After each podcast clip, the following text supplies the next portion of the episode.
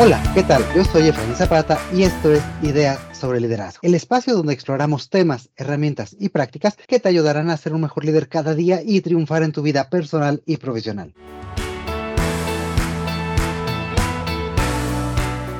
El día de hoy quiero compartir contigo que estamos muy contentos pues festejamos nuestro tercer aniversario. Sí, en Ideas sobre Liderazgo cumplimos tres años de charlar contigo sobre diferentes temas de interés y aplicación inmediata para impulsar tu desarrollo como líder en tu trabajo, tu comunidad e incluso, ¿por qué no?, en tu familia. Han sido tres años muy divertidos y de aprendizajes. Tres años que estamos orgullosos de compartir contigo y muy agradecidos de contar con tu compañía cada semana. Muchísimas gracias por ser parte de este espacio y vamos juntos por muchos más años de crecimiento personal y profesional.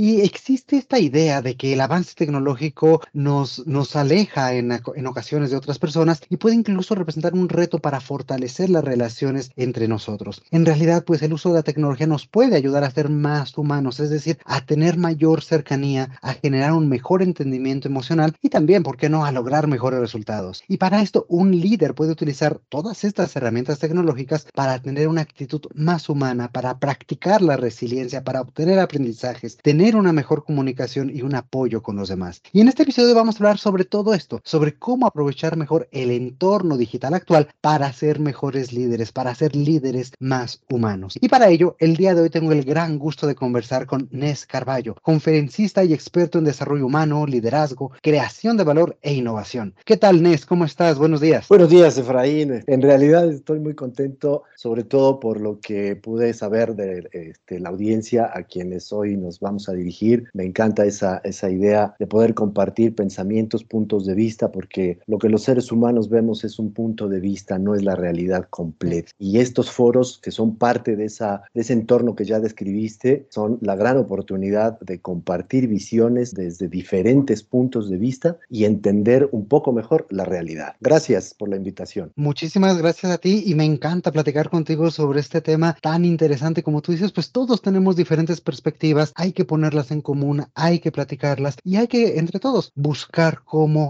acercarnos un poco más a tener un mejor entendimiento más global. Más que llegar a la verdad, que pues como bien dices, eso es un poco más, eh, digámoslo así, abstracto, es entenderlo de una mejor forma.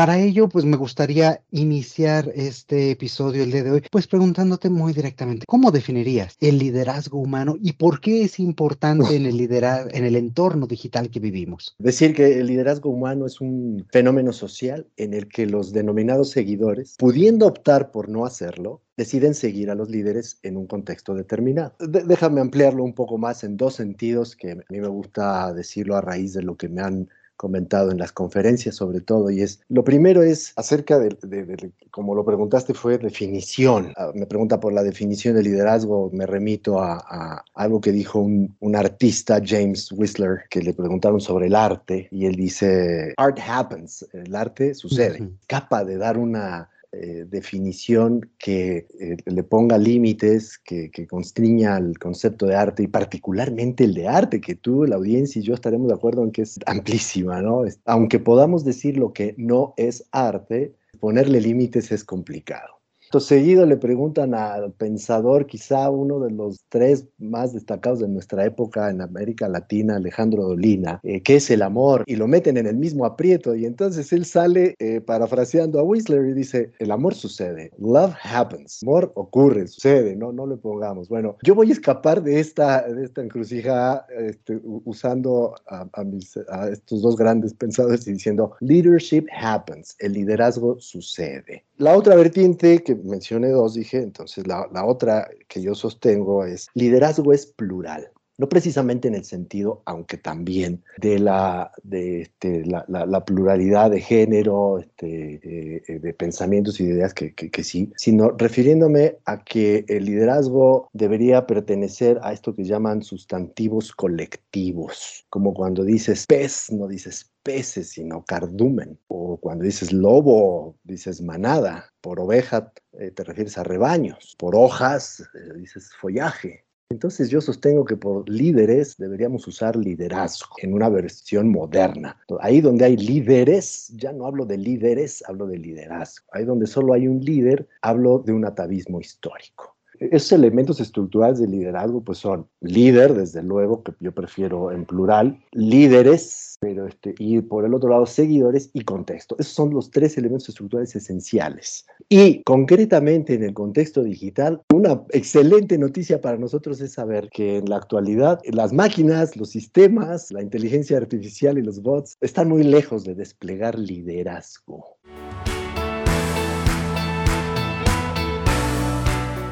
Genial, y me encanta, me encanta. Ya creo que estamos este, viendo diferentes perspectivas, diferentes caminos que nos lleva a esta pequeña pregunta de entrada, ¿no? Y, y, me gusta mucho cómo lo manejas. Liderazgo sucede y sucede donde hay líderes, porque somos justamente las personas quienes generamos ese tipo de entorno, ese tipo de contexto, como tú bien mencionas, en el cual puede suceder esta relación, esta generación conjunta de valor, esta propuesta, esta iniciativa de llevarnos hacia realizar cosas diferentes. Y aquí, pues justamente creo que el puente que nos lleva hacia este entorno digital que, que vivimos es esta segunda parte que comentas, ¿no? Un liderazgo humano, un liderazgo, llamémoslo con sentido humano o un liderazgo humanista, ¿no? Un liderazgo en el cual se busca que las personas estemos agregando valor en un balance propio personal, en un entorno justamente en el cual podamos aportar, podamos generar, podamos sentirnos útiles, valiosos y motivados. Y creo que ese puede ser justamente el puente hacia este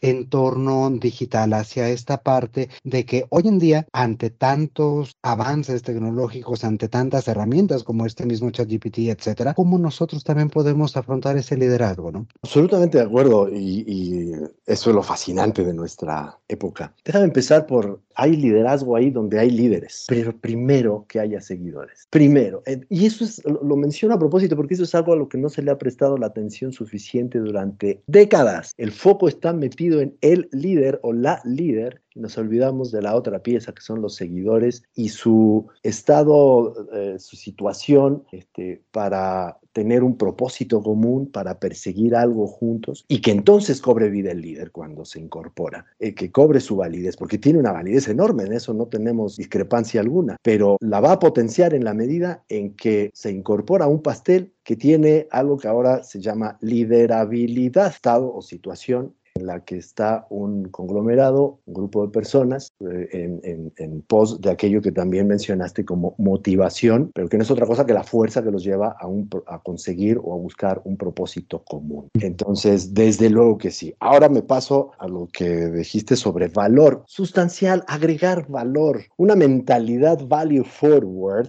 Eh, esto es llevar el valor en cadena hacia adelante. Hoy día debemos tener una mentalidad value forward, que es agregar agregar valor en todas las interacciones que tengamos con las personas y escucha en y con los dispositivos. Los dispositivos no son culpables de nada. El uso que hacemos de ellos hacen que el resultado pueda evaluarse en un sentido o en otro, si fue útil, si fue perjudicial, si, eh, qué, resultado. Es el uso que hagamos. Entonces, en toda interacción, que además es una palabra pues muy, muy, muy de la tecnología, ¿no? es interacción, feedback, generar valor, que no pase desapercibido y no nada más generar valor hacia arriba en la jerarquía de mi organización, hacia los lados que a mí me conviene en la sociedad, hacia donde tengo una intención que me va a retribuir, sino en toda interacción, y esto se, vuelve, se debe convertir en un hábito. En cada interacción que tengas, este, si tú tienes el hábito de agregar valor, estamos aprendiendo de los sistemas colaborativos que son propios de la era digital, del valor humano que es agregar valor en interacción y de algo que va a hacer que el liderazgo suceda. Para redondear, entonces, sí es, el liderazgo sucede donde hay seguidores con un propósito común.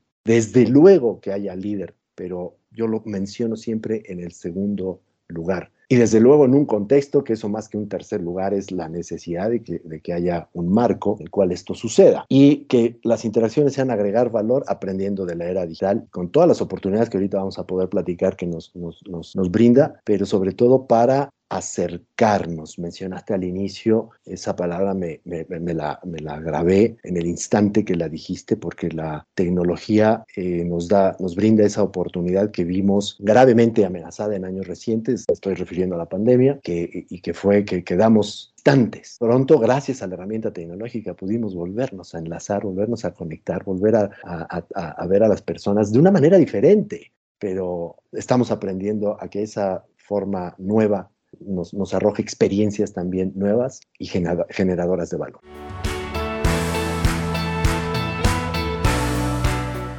Y volvemos al tema de relacionamiento, ¿no? ¿Cómo podemos ahí establecer nuevas relaciones aprovechando este tipo de eh, tecnologías, este tipo de dispositivos? Y algo que se me quedó mucho de lo que decías, agregando valor en toda interacción que tengamos. Y ojo, porque ese acercamiento me parece que comienza por uno mismo. Porque yo diría que a lo mejor un 70, 80% de las veces que agarramos el móvil no es para hablarle a alguien, no es para escribir un mensaje de texto. Y esa aplicación la pregunta aquí se vuelve es, ¿nos estaba agregando valor a nosotros? ese acercamiento, esa interacción personal se está haciendo contigo mismo y entonces el dispositivo te está sirviendo como una herramienta de desarrollo, como un espejo para tú crecer y ser mejor, o simplemente para quemar tiempo, ¿no? Y es donde también podemos tener ese acercamiento, esa interacción y ese mejor autoconocimiento, empezando por uno, por supuesto, y potenciándolo en las relaciones con las demás. Y allí te preguntaría, ¿qué habilidades tenemos que, desarrollar el día de hoy para justamente aprovechar mejor todo este tipo de tecnología, dispositivos, oportunidades y posibilidades que existen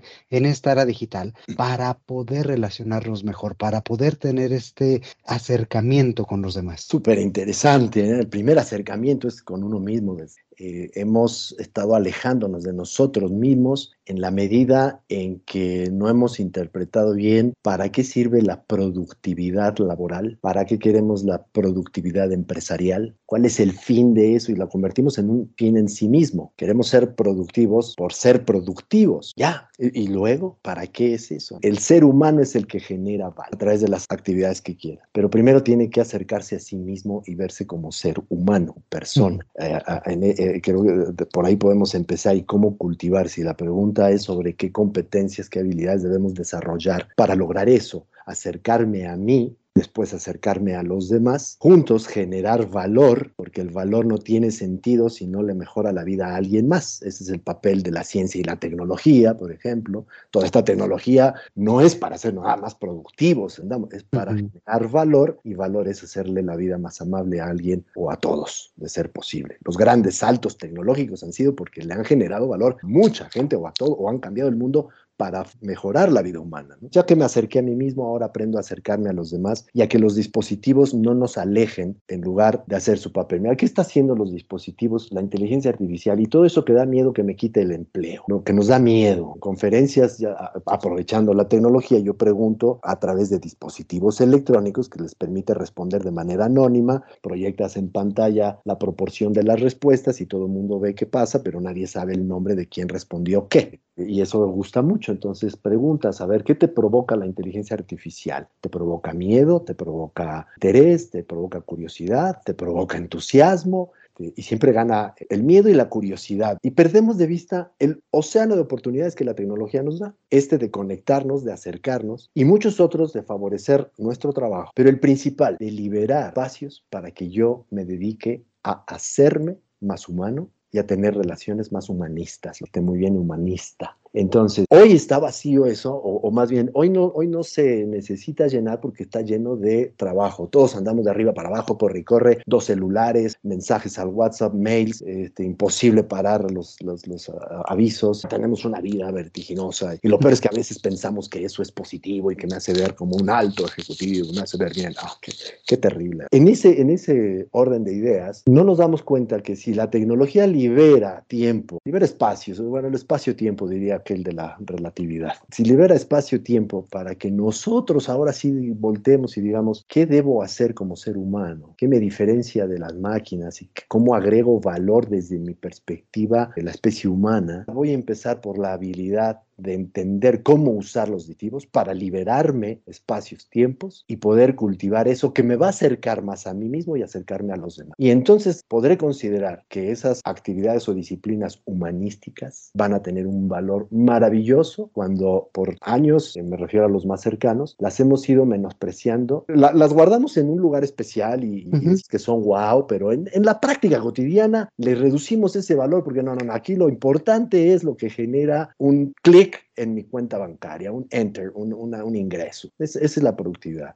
Hay, hay maneras de, de, que eso suceda de, sin negar nuestro factor humano. Entonces, acercarnos gracias a que la tecnología nos lo permita, eh, entre otras muchas cosas. Pero ahí está la principal que yo creo que hay que desarrollar otra habilidad dentro de todo este contexto. Hoy eh, me referiré nuevamente a la teoría del neoliderazgo, podemos llamarle suprainteligencia. Hemos escuchado, trabajado y disfrutado de comprender lo que es la inteligencia emocional, que es una inteligencia bidimensional, es decir, se ocupa de la razón como insumo de, del quehacer humano, y otra, las emociones. Y con la inteligencia emocional empezamos a, saber qué importante es conocerse a sí mismo, gestionar la reacción a las emociones, las emociones no se controlan, se gestiona la reacción a ellas, y después entender las emociones de, de los demás y gestionar nuestras relaciones con los demás. Valiosísima la inteligencia emocional, que es bidimensional, repito, en términos de componerse de razón y emoción. Ahora hay que añadir un tercer elemento para que la inteligencia sea tridimensional y podamos llamarle suprainteligencia y es la mentalidad digital. Emoción o razón multiplicada por emociones y potenciada por la mentalidad digital. Una fórmula que le encanta a los ingenieros porque la ven como matemática, ¿no? Pero es mm. A por B elevada a la N. A, razón, B, emociones, elevada a la N, mentalidad digital. La mentalidad digital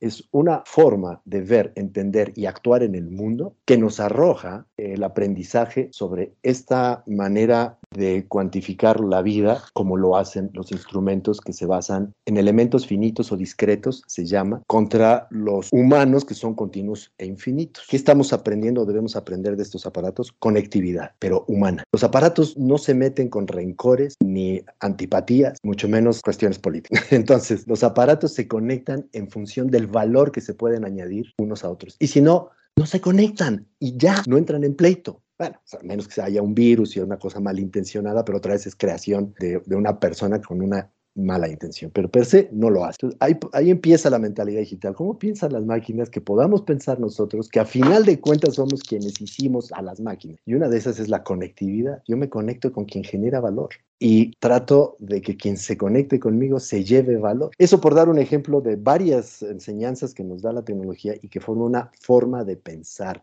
eh, esta forma de pensar forma enlaces este, neurológicos que nos hace más ágiles para resolver también problemas. Eh, entonces estás diciendo, mentalidad digital tiene que ver con nosotros entender cómo funciona o cómo piensa la, ahora sí que la máquina, este tipo de instrumentales. Nosotros adoptar ese tipo de, elementos para poder gestionar mejor su mismo uso. ¿Es, por lo? Has, lo has dicho mejor que yo, que divago un montón, este, lo has dicho perfectamente y es un aprendizaje eh, eh, multidireccional. Es yo me relaciono con personas, me relaciono con dispositivos y me relaciono con personas a través de dispositivos y me relaciono con dispositivos a través de personas. Entonces es una relación multilateral. Tenemos que aprender a desplegar. Yo estoy contigo viendo mis, en, un café y quizá le pongo más atención, le presto más atención a mi dispositivo porque me gana el interés. Eh, voy a cambiar los papeles para seguir. Tú estás conmigo y estás con tu celular porque te gana el interés que te genera lo que el dispositivo te ofrece y supera el que yo te puedo ofrecer. No culpemos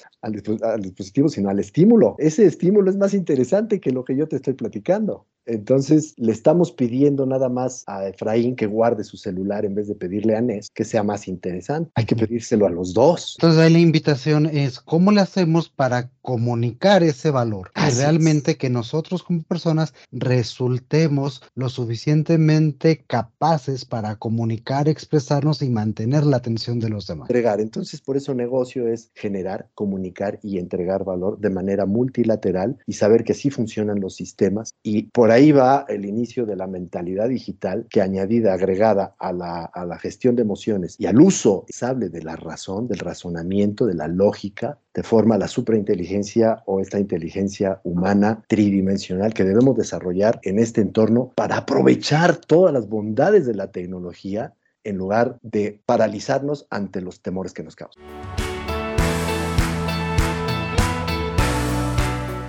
¿Y por qué nos cuesta trabajo? ¿Por qué sentimos como un reto, como un obstáculo? Justamente esto, mantener la atención de los demás al grado de que pues nuestro interlocutor prefiera eso, ¿no? Prefiere estar en el teléfono, prefiere estar viendo eh, sus redes sociales, prefiere estar viendo otra cosa. ¿En qué momento se perdió o se rompe este puente entre personas en el cual la, la, la tecnología se vuelve más interesante que uno mismo? Es que resulta más interesante Ahora, el cómo, uff, este viaje está bien fuerte. La primera cuestión es que la tecnología te trae noticias a una velocidad, es decir, novedades, noticias novedosas, quiero llegar.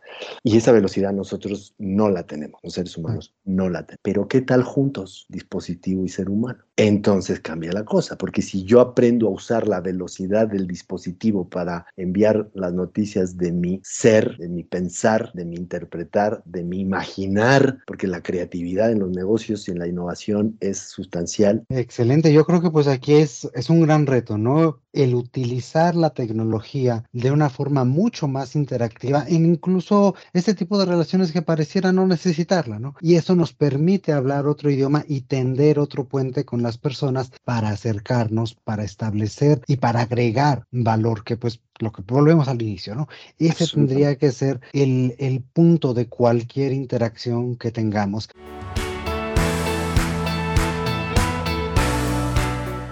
Y bueno, pues se nos acaba el tiempo, se nos corre mucho el tiempo y creo que, que, empezamos, empezamos con el pie derecho todo este tema y me encantaría que en la siguiente parte, en la siguiente semana que continuemos platicando, también veamos este aspecto emocional, este aspecto también humanista y sobre todo intelectual. Tú manejabas estos tres elementos, ¿no? ¿Cómo podemos a través de las emociones, a través del intelecto potenciarlo con la tecnología? Y creo que eso lo podemos seguir ahondando. Y pues ahora no me queda más sino, sino agradecer agradecerte que nos acompañes el día de hoy, Nes. Yo creo que apenas vamos abriendo esta, esta charla y pues continuemos, continuemos muy pronto con esto. Con mucho gusto, muchísimas gracias. Pues muchísimas gracias por estar con nosotros y a ti que nos escuchas como siempre también muchísimas gracias por tu atención. Y antes de irnos me gustaría pedirte que nos regales una revisión, una calificación en la plataforma que utilices para escuchar. Es gracias a tus menciones y tus calificaciones que nos ayudas a llegar a cada vez más personas y dar vida a este espacio. Así que desde ya, muchísimas gracias. Te mando un fuerte abrazo. Yo soy Efraín Zapata y te espero a la próxima con nuevas ideas sobre liderazgo. El contenido de este podcast es original de Ideas sobre Liderazgo. La conducción y coordinación general están a cargo de Efraín Zapata. Agradecemos la participación en este episodio de Inés. La producción es realizada por Edgardo Bustamante. Ideas sobre Liderazgo es una comunidad orientada a mejorar las prácticas de liderazgo y desarrollo de las personas y sus organizaciones.